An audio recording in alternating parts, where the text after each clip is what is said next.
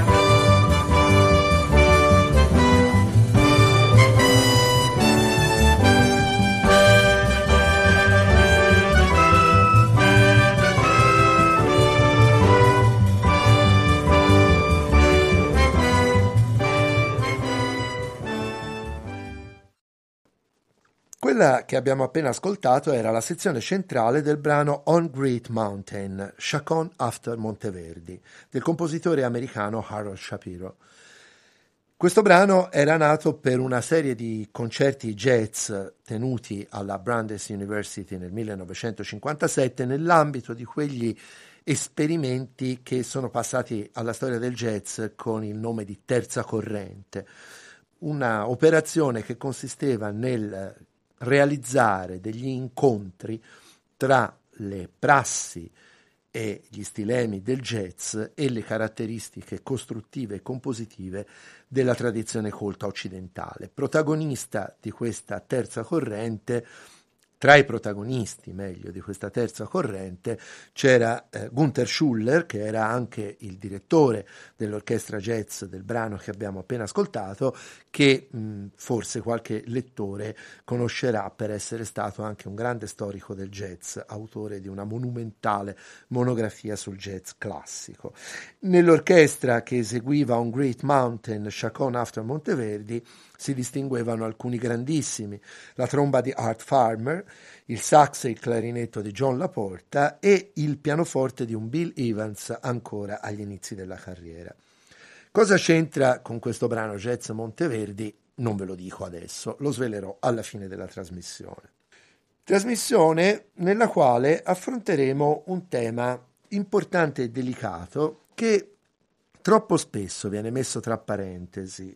Il fatto che Artusi, l'abbiamo descritto nella trasmissione precedente, nelle sue critiche alla scrittura dei madrigali monteverdiani si fosse soffermato prevalentemente sulle dissonanze e l'abitudine della musicologia eh, recente, perlomeno di quella mon- mm, novecentesca, a considerare la storia della musica quasi solo esclusivamente come storia dell'evoluzione del linguaggio armonico, fanno sì che non si consideri che Monteverdi è stato protagonista di un'altra rivoluzione importantissima, quella che ha portato il Seicento a definire in maniera eh, irreversibile, diremmo oggi, e eh, sicuramente ancora definitiva per noi, il concetto di ariosità.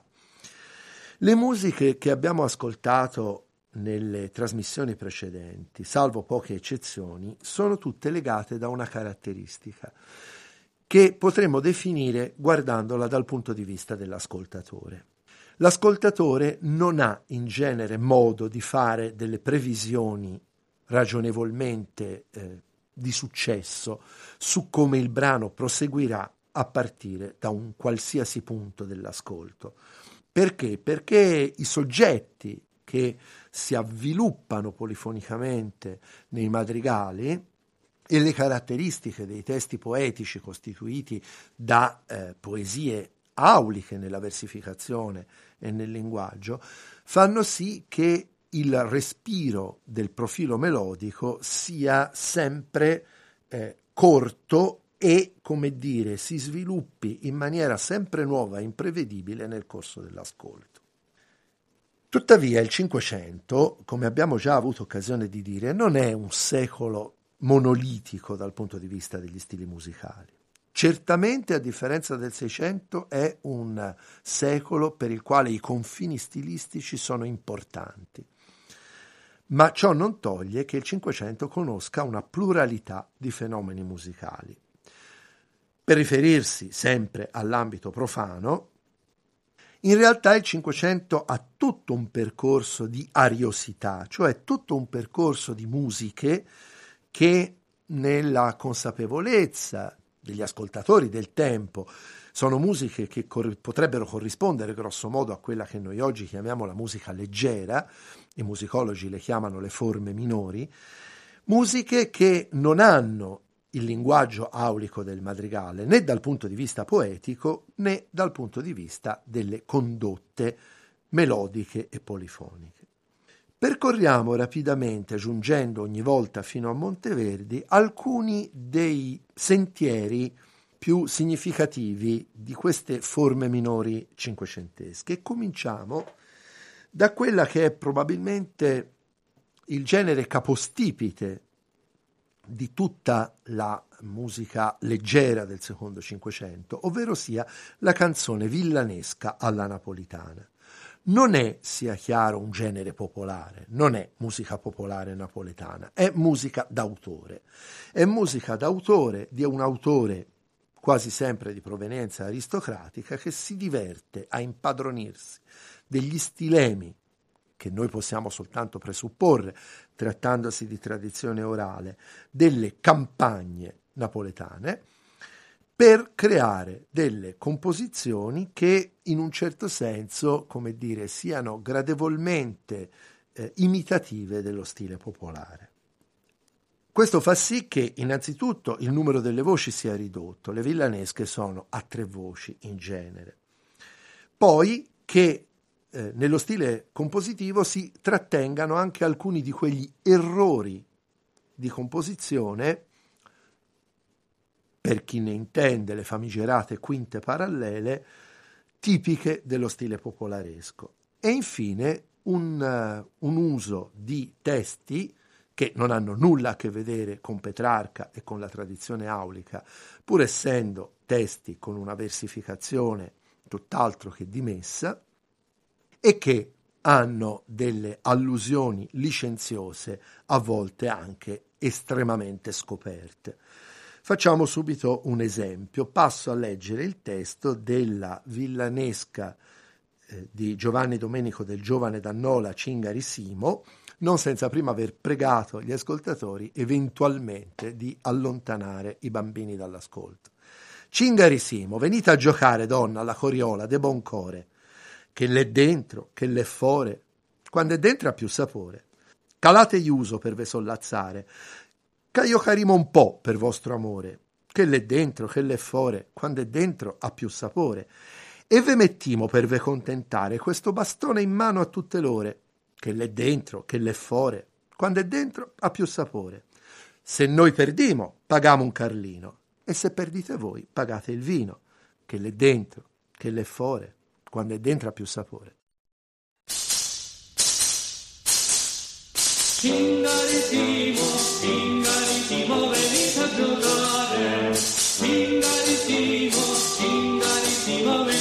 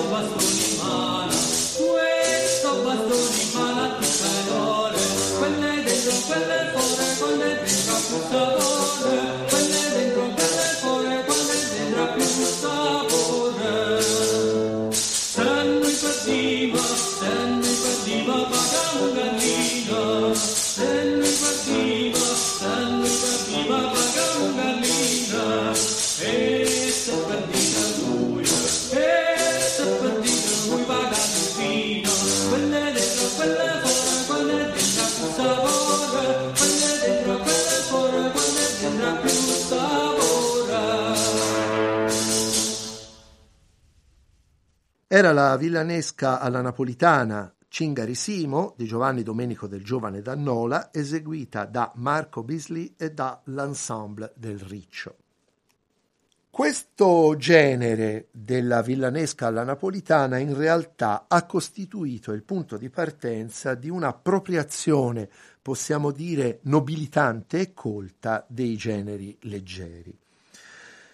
Potrà sembrare strano, visto quello che ne abbiamo detto nelle trasmissioni precedenti, ma un patriarca di prima pratica come Adriano Villart, che ci si presenta anche nell'unico ritratto che ne possediamo come un personaggio di una notevole austerità, fu incantato dalle villanesche alla napolitana di Nola e così dalla sua Venezia, patria d'adozione, prese le villanesche di Nola e le elaborò alla sua maniera. Elaborarle alla maniera di Villart significa farle diventare delle composizioni polifoniche di un certo impegno. Intanto le voci passano da 3 a 4.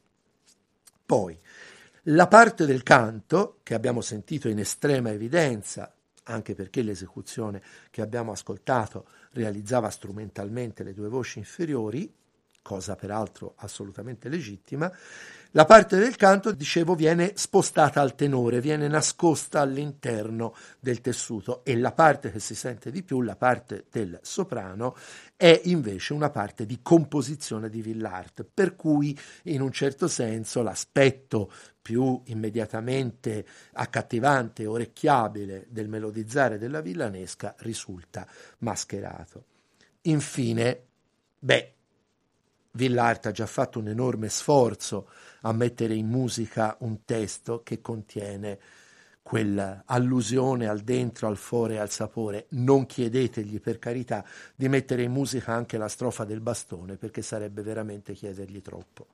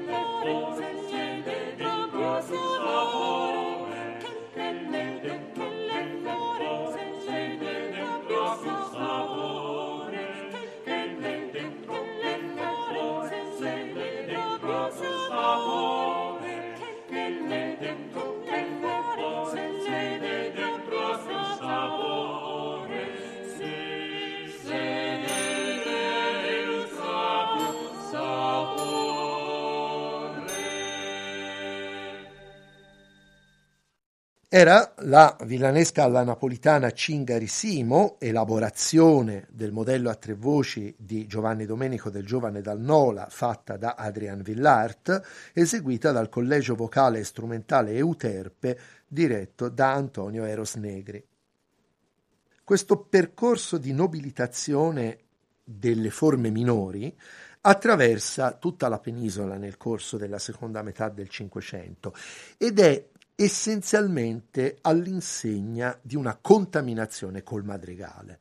Questo vuol dire che si scrivono brani appartenenti a queste forme minori con testi più elaborati, meno licenziosi o per niente licenziosi, e si lavora su una polifonia più complessa che senza perdere la ariosità appunto tipica delle forme minori dispiega però delle tecniche compositive più complesse. Non tutti, per la verità, i grandi compositori di madrigali che si appropriano delle forme minori sono così nobilitanti. Per esempio, a Roma si pratica un genere che è quello della villanella e ne è a un certo momento protagonista il grandissimo Luca Marenzio, il quale scrive villanelle a tre voci e ogni tanto si lascia andare anche al mantenimento di qualche errore di condotta delle parti. Dunque siamo in presenza di una sorta di via di mezzo. A noi però in questo momento interessa soprattutto quello che succede nel nord della penisola, perché è lì che Monteverdi si eh, nasce, studia, si forma e eh, si appropria del contesto musicale. Qui quello a cui si assiste è soprattutto il fenomeno della canzonetta, non è l'unico, ma noi adesso stiamo seguendo soltanto i percorsi che più direttamente ci interessano, naturalmente.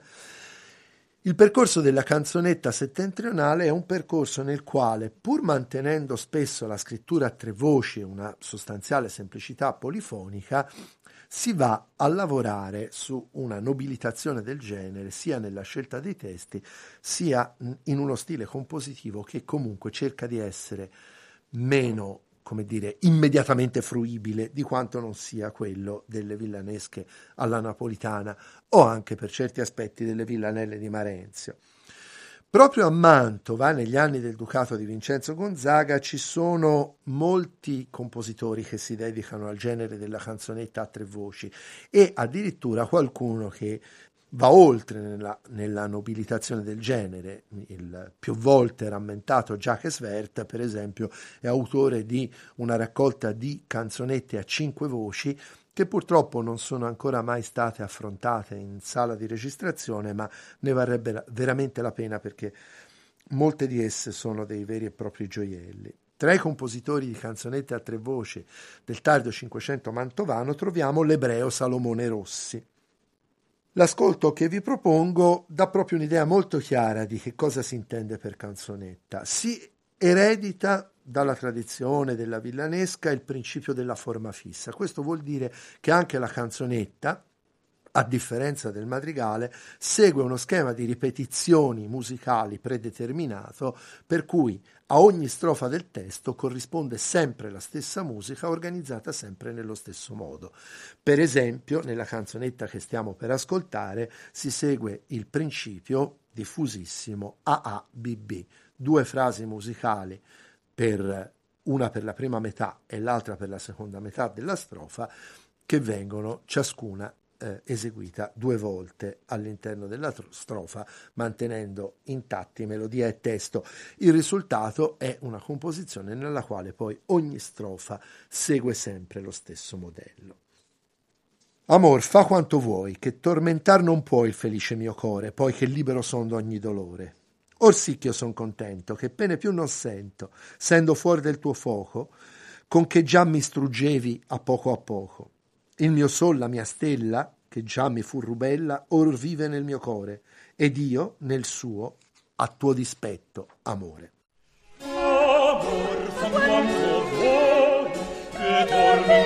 Amor,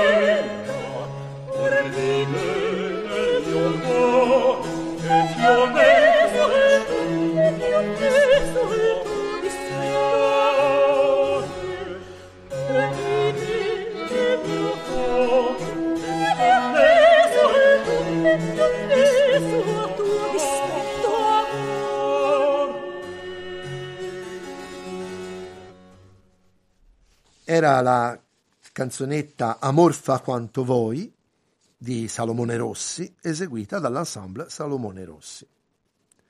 Ecco, l'esordio profano di Claudio Monteverdi, quando ancora il giovane si trova a Cremona, è proprio nell'ambito di questo genere della canzonetta a tre voci modellata nell'Italia settentrionale eh, e, come dire, eh, che si attesta su una via di mezzo tra il nobilissimo genere del madrigale e il salacissimo genere della villanesca alla napolitana. Nel 1584 Monteverdi dà infatti alle stampe il suo libro di canzonette a tre voci che è per l'appunto la sua prima raccolta profana data alle stampe. Si seguono gli schemi di cui abbiamo già parlato. Ecco allora un esempio di canzonetta con un testo che come sentirete è molto lontano dal testo di Nola che abbiamo letto all'inizio della trasmissione. È un testo dove addirittura ci sono dei riferimenti colti. Corse alla morte il povero Narciso per rimirarsi il viso, ed io che tosto veggio il tuo bel viso, corro volando e vivo in paradiso. Elena bella pose Troia in terra, cagion di tanta guerra, ed io, che sto per voi sempre nel fuoco, di quella fiamma ho gran piacer e gioco e Ganimede per lo suo bel volto da Giove in ciel fu tolto. Così son io rapito dal mio sole mentre contemplo il viso e le parole. O mio bel viso, o sol d'ogni mortale, pietà del mio gran male, e poi che sol per voi ho questa sorte, corro volando a voi per aver morte.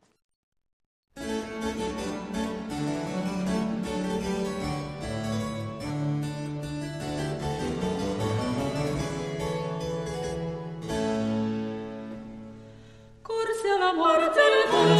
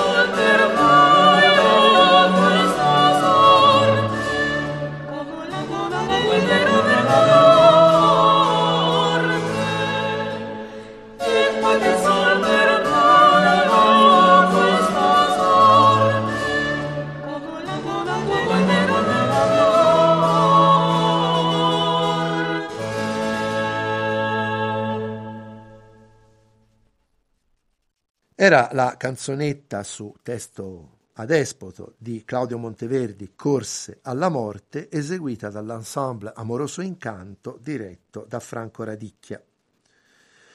Una caratteristica dei generi minori che abbiamo ascoltato fin qui, e in questo la villanesca alla napolitana e la canzonetta non fanno differenza, è quella di possedere una metrica del testo poetico corrispondente a quella della poesia maggiore. Si usano cioè versi che, essendo composti o di sette o di undici sillabe e soprattutto della mescolanza dei due, hanno un alto tasso di imprevedibilità nella dislocazione degli accenti, per cui tutto sommato si tratta di testi che ammettono anche la possibilità di una lettura piuttosto prosastica, diciamo così. Nel caso della villanesca l'origine di questa versificazione va cercato nella ottava, che è in realtà un genere di poesia popolare che poi però viene utilizzato eh, in maniera nobilissima nell'ambito del poema cavalleresco, basta pensare ad Ariosto. Per quanto riguarda il madrigale abbiamo a che fare con la metrica petrarchesca, i sonetti, le canzoni. Oppure il madrigale cinquecentesco poetico che, pur non essendo un genere eh, creato da Petrarca, si avvale di quel tipo di versificazione.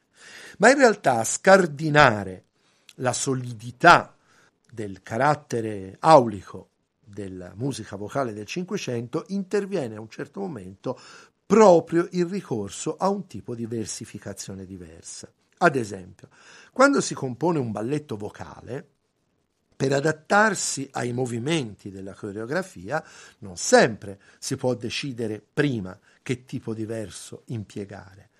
E quindi succede che nelle poesie per balletto si mescolino a versi più aulici, come il settenario, versi più scanditi, più ritmati, come il senario. È il caso, per esempio, di questo brano di colui che è stato sicuramente il più grande maestro del balletto vocale cinquecentesco, Giovanni Giacomo Gastoldi, significativamente attivo anche lui in quella Mantova nella quale opererà Monteverdi, che con i suoi balletti ebbe un successo europeo. In Inghilterra furono adattati, furono adattati i testi in inglese alle sue musiche. Tra i versi di metrica varia del balletto vanno poi inseriti, lo sentirete nell'ascolto, dei momenti in cui si vocalizza nonsense con un semplice la la la. Viver lieto voglio senza alcun cordoglio, tu puoi restare amor di saettarmi il cor, spendi pungenti strali ove non paion frali, nulla ti stimo o poco, e di te prendo gioco. Senza alcun pensiero godo un piacer vero. Né puoi coi tuoi martir storbare il mio gioir, spegni pur la tua face, che me non arde o sface, nulla temio il tuo fuoco, e di te prendo gioco.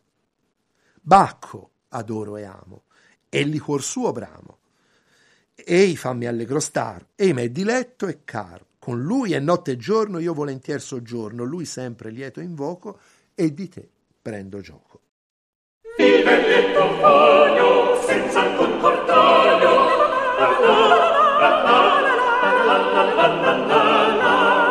Il belletto foglio, senza alcun cordoglio,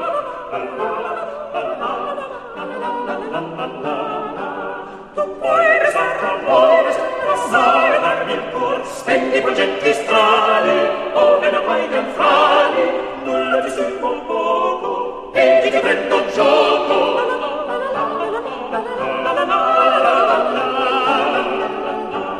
Tu puoi restare, non puoi restare, passare, darmi il cor, spendi progetti strani, ove la fai frani nulla ti servo un poco, vedi che prendo gioco.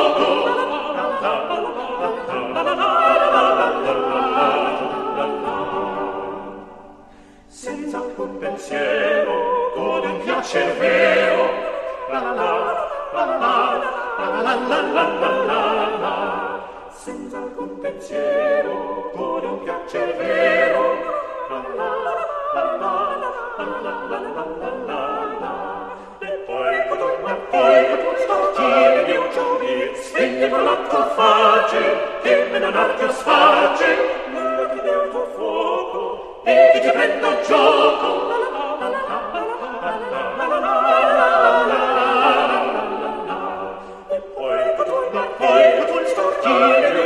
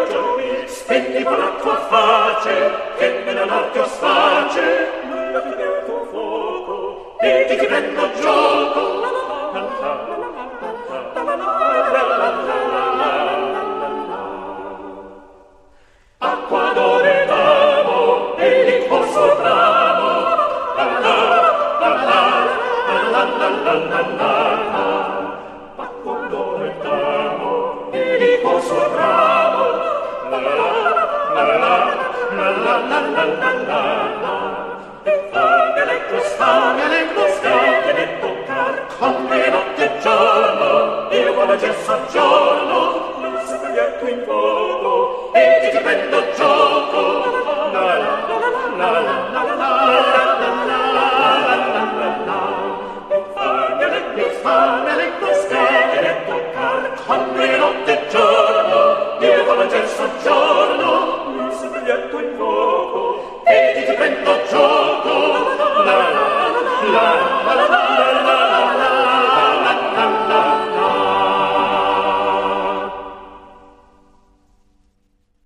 Era il balletto Viver lieto voglio di Giovanni Giacomo Gastoldi eseguito dallo Amaryllis Concert.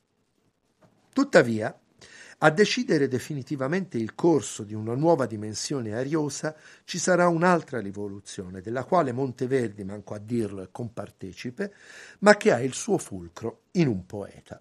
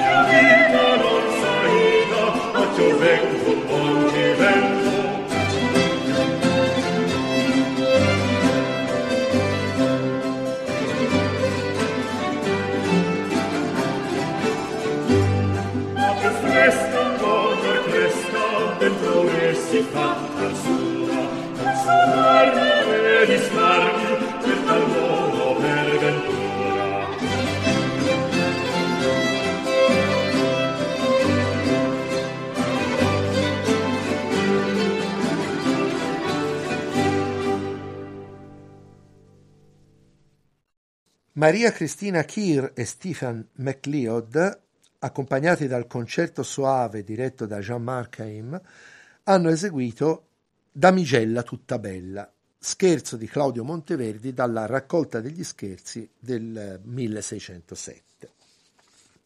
Il testo di questo scherzo è del savonese Gabriello Chiabrera, il quale seppe compiere un'operazione abile che avrebbe cambiato per sempre la storia della poesia per musica. L'intento dichiarato era quello di ripristinare il principio classico del verso misurato. Si parla infatti, per quelle di Chiabrera, di canzonette anacreontiche. Ma in realtà quello che Chiabrera fa è cogliere che il vento sta aspirando verso quella poesia che assume a priori grazie ai versi brevi e parisillabi e al sistema delle rime ravvicinate, un andamento di natura musicale. Ripensiamo al brano che abbiamo appena ascoltato. Damigella tutta bella, versa versa quel bel vino, fa che cada la rugiada distillata di rubino. Insomma, siamo di fronte all'esatto rovesciamento di quanto, lo si ricorderà, ne abbiamo parlato in una precedente trasmissione, auspicato da Pietro Bembo e dal suo petrarchismo.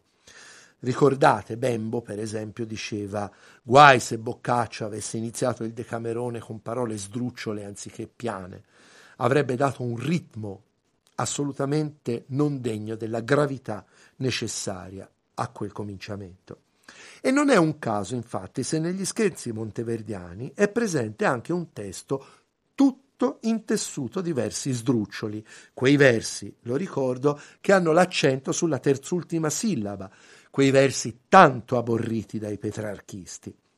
Quel testo viene da un dramma pastorale del Quattrocento, l'Arcadia di Jacopo Sannazzaro, un testo che per tutto il Cinquecento aveva ovviamente goduto di pessima considerazione. La pastorella mia spietata e rigida, che notte e giorno al mio soccorso chiamola, si sta superba e più che ghiaccio frigida. Eco rimbomba e spesso indietro voltami, le voci che si dolci in aria sonano, e nelle orecchie il bel nome risoltami. Quest'alberi di lei sempre ragionano e nelle scorze scritta la dimostrano, che piange spesso ed a cantar mi spronano.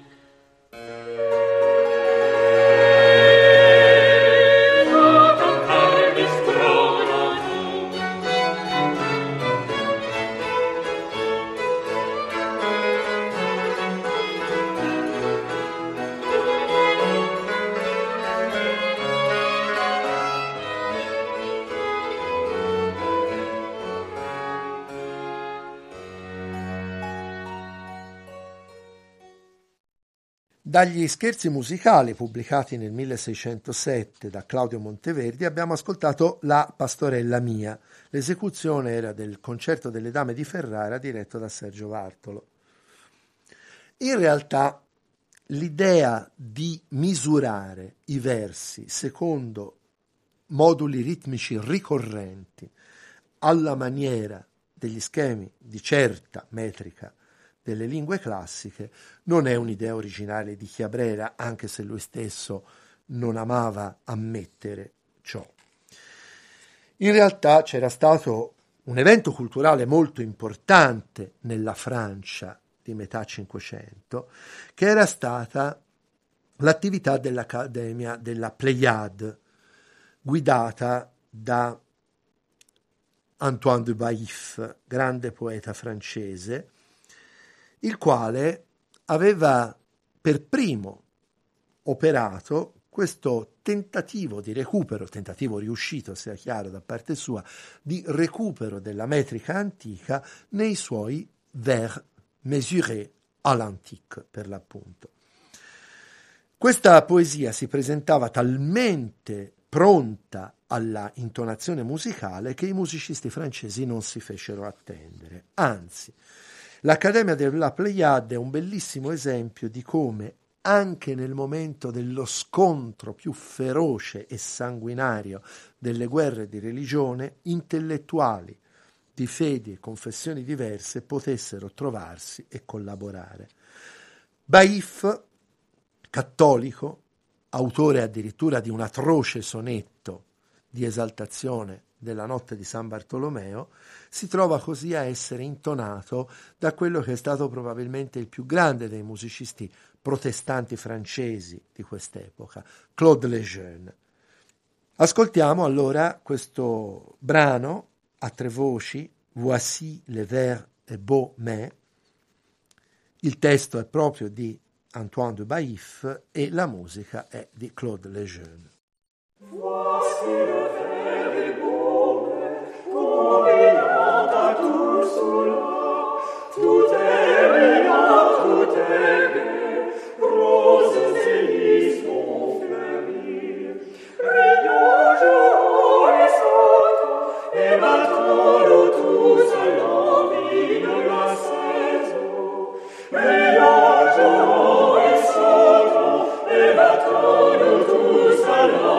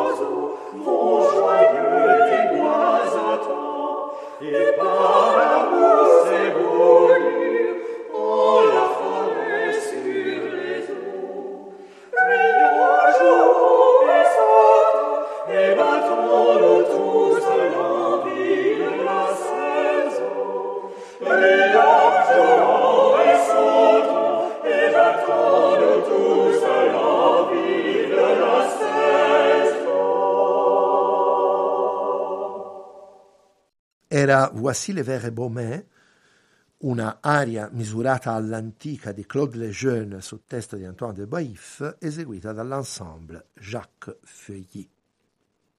Monteverdi fece un viaggio nelle Fiandre nel 1599 a seguito del duca di Mantova, a Spa precisamente. Era normale che i musicisti di corte accompagnassero nelle missioni politiche i potenti del tempo e del resto le Fiandre in quel momento, come sappiamo, erano una regione particolarmente calda proprio per lo scontro religioso.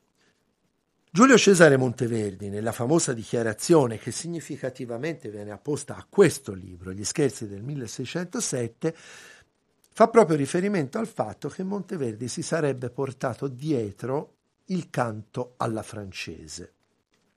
Si è dibattuto molto su ciò che questo potesse voler dire, ma oggi sembrano sussistere pochi dubbi sul fatto che ci si riferisse proprio al fatto che Monteverdi era rimasto colpito da queste arie misurate all'antica in lingua francese che adottavano questa versificazione regolare, costante, eh, dove la dislocazione degli accenti del testo è ampiamente prevedibile e predeterminata e dunque perfettamente atta a essere intonata musicalmente in maniera molto molto ariosa.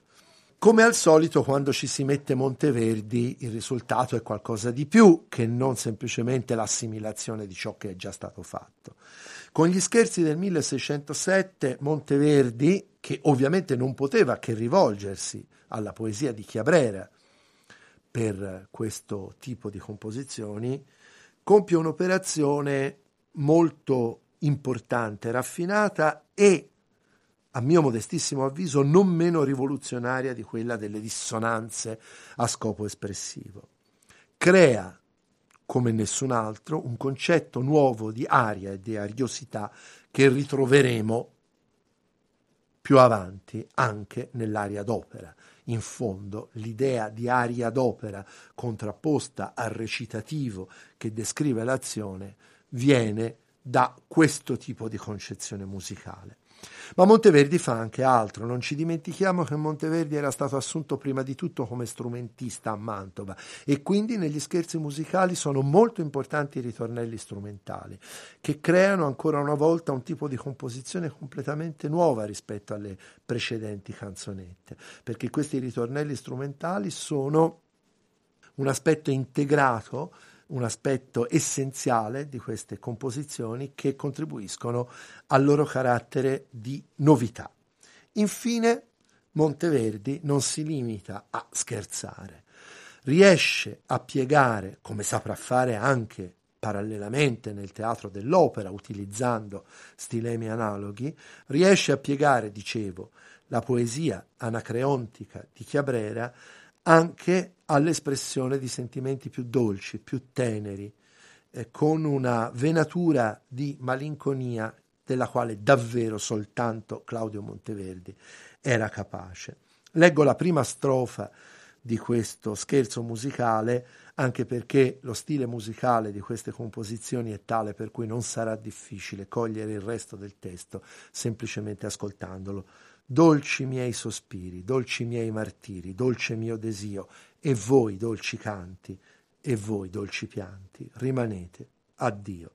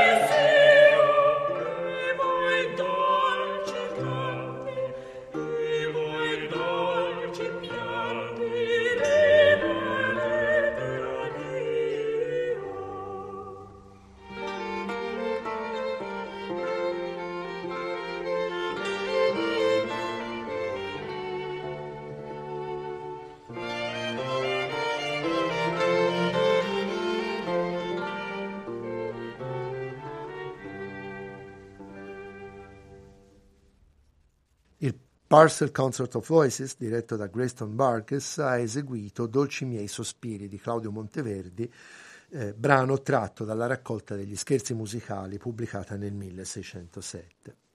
Resta infine da considerare un ultimo filone tecnico-stilistico attraverso il quale la musica del tempo di Monteverdi acquista la dimensione ariosa. È quel filone che attraverso la musica strumentale per ballo del Cinquecento, soprattutto quella destinata agli strumenti a pizzico, si fonda sul principio del basso ostinato. È un modello che, grazie ancora una volta a Monteverdi, ci torneremo nelle prossime trasmissioni, si sviluppa attraverso un percorso che investe in pieno nel Seicento il teatro musicale. È il percorso del lamento su basso ostinato, un genere che arriva dritto dritto fino alla morte di Didone di Henry Purcell e al crucifixus della messa in si minore di Johann Sebastian Bach ma si sviluppa parallelamente anche nell'ambito della musica strumentale. Basta pensare a cos'è, sempre nella produzione di Bach, la celeberrima ciaccona per violino solo. Senza contare che poi la stessa estetica della moderna canzone pop, quella novecentesca, sarebbe senza quel modello semplicemente impensabile. Come funziona quel modello? Ecco, prendiamo questo frammento di poche note, di pochi accordi.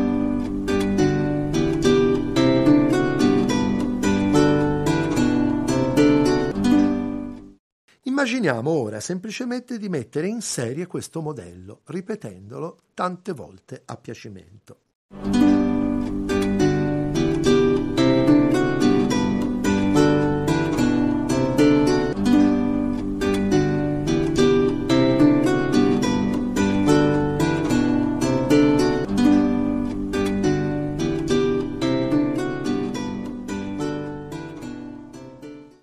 Su questo modello ripetuto tante volte si sviluppa una linea melodica che si modifica a ogni giro in un gioco perpetuo di variazioni.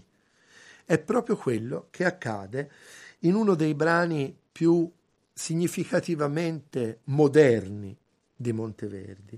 Esce a stampa in una seconda raccolta di scherzi musicali pubblicata nel 1632 e non è più ormai un madrigale da nessun punto di vista, se per madrigale si intende ciò di cui abbiamo parlato fino ad ora, fino almeno alla prima metà del quinto libro di Monteverdi.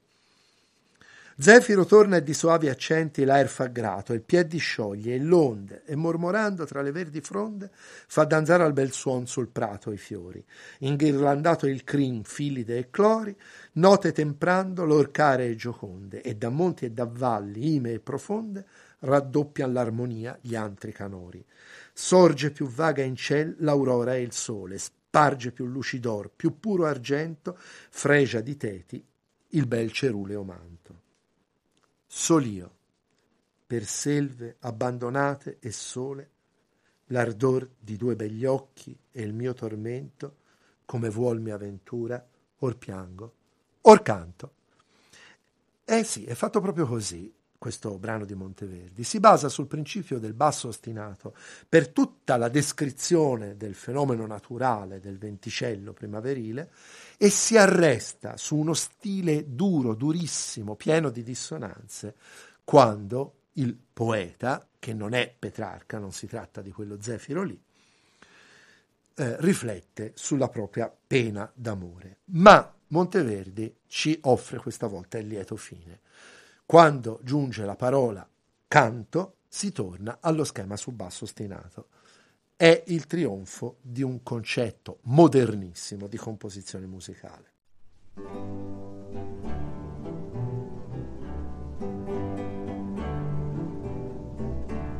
Zefiro, Zefiro, Zefiro torna. Zefiro, Zefiro, Zefiro torna. Zefiro, Zefiro, Zefiro torna. Torna Zefiro, torna, torna, torna Zefiro,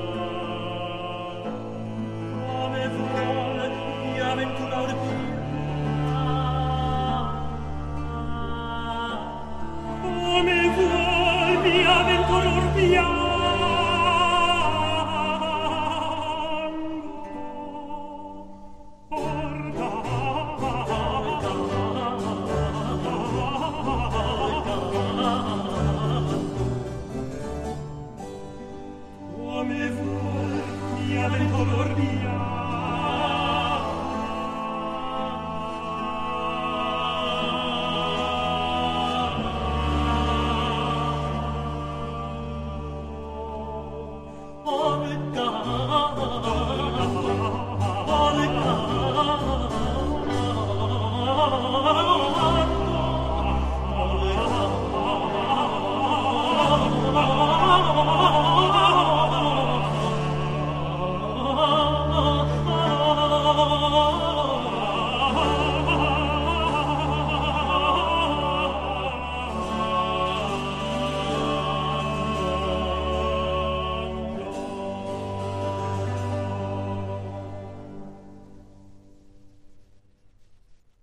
Era Zefiro Torna e di Soavi Accenti di Claudio Monteverdi, su testo di Ottavio Rinuccini, eseguito dal tenore Jean-Paul Fauchecourt e dal tenore Mark Padmore, che erano accompagnati da Les Arts Florissants condotti da William Christie.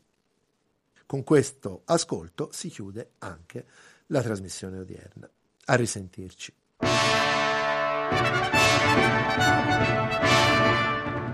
Abbiamo trasmesso Claudio Monteverdi, il creatore della musica moderna, a cura di Antonella Dovidio, Marco Mangani, Francesco Rocco Rossi. Quinta trasmissione. Musica ariosa.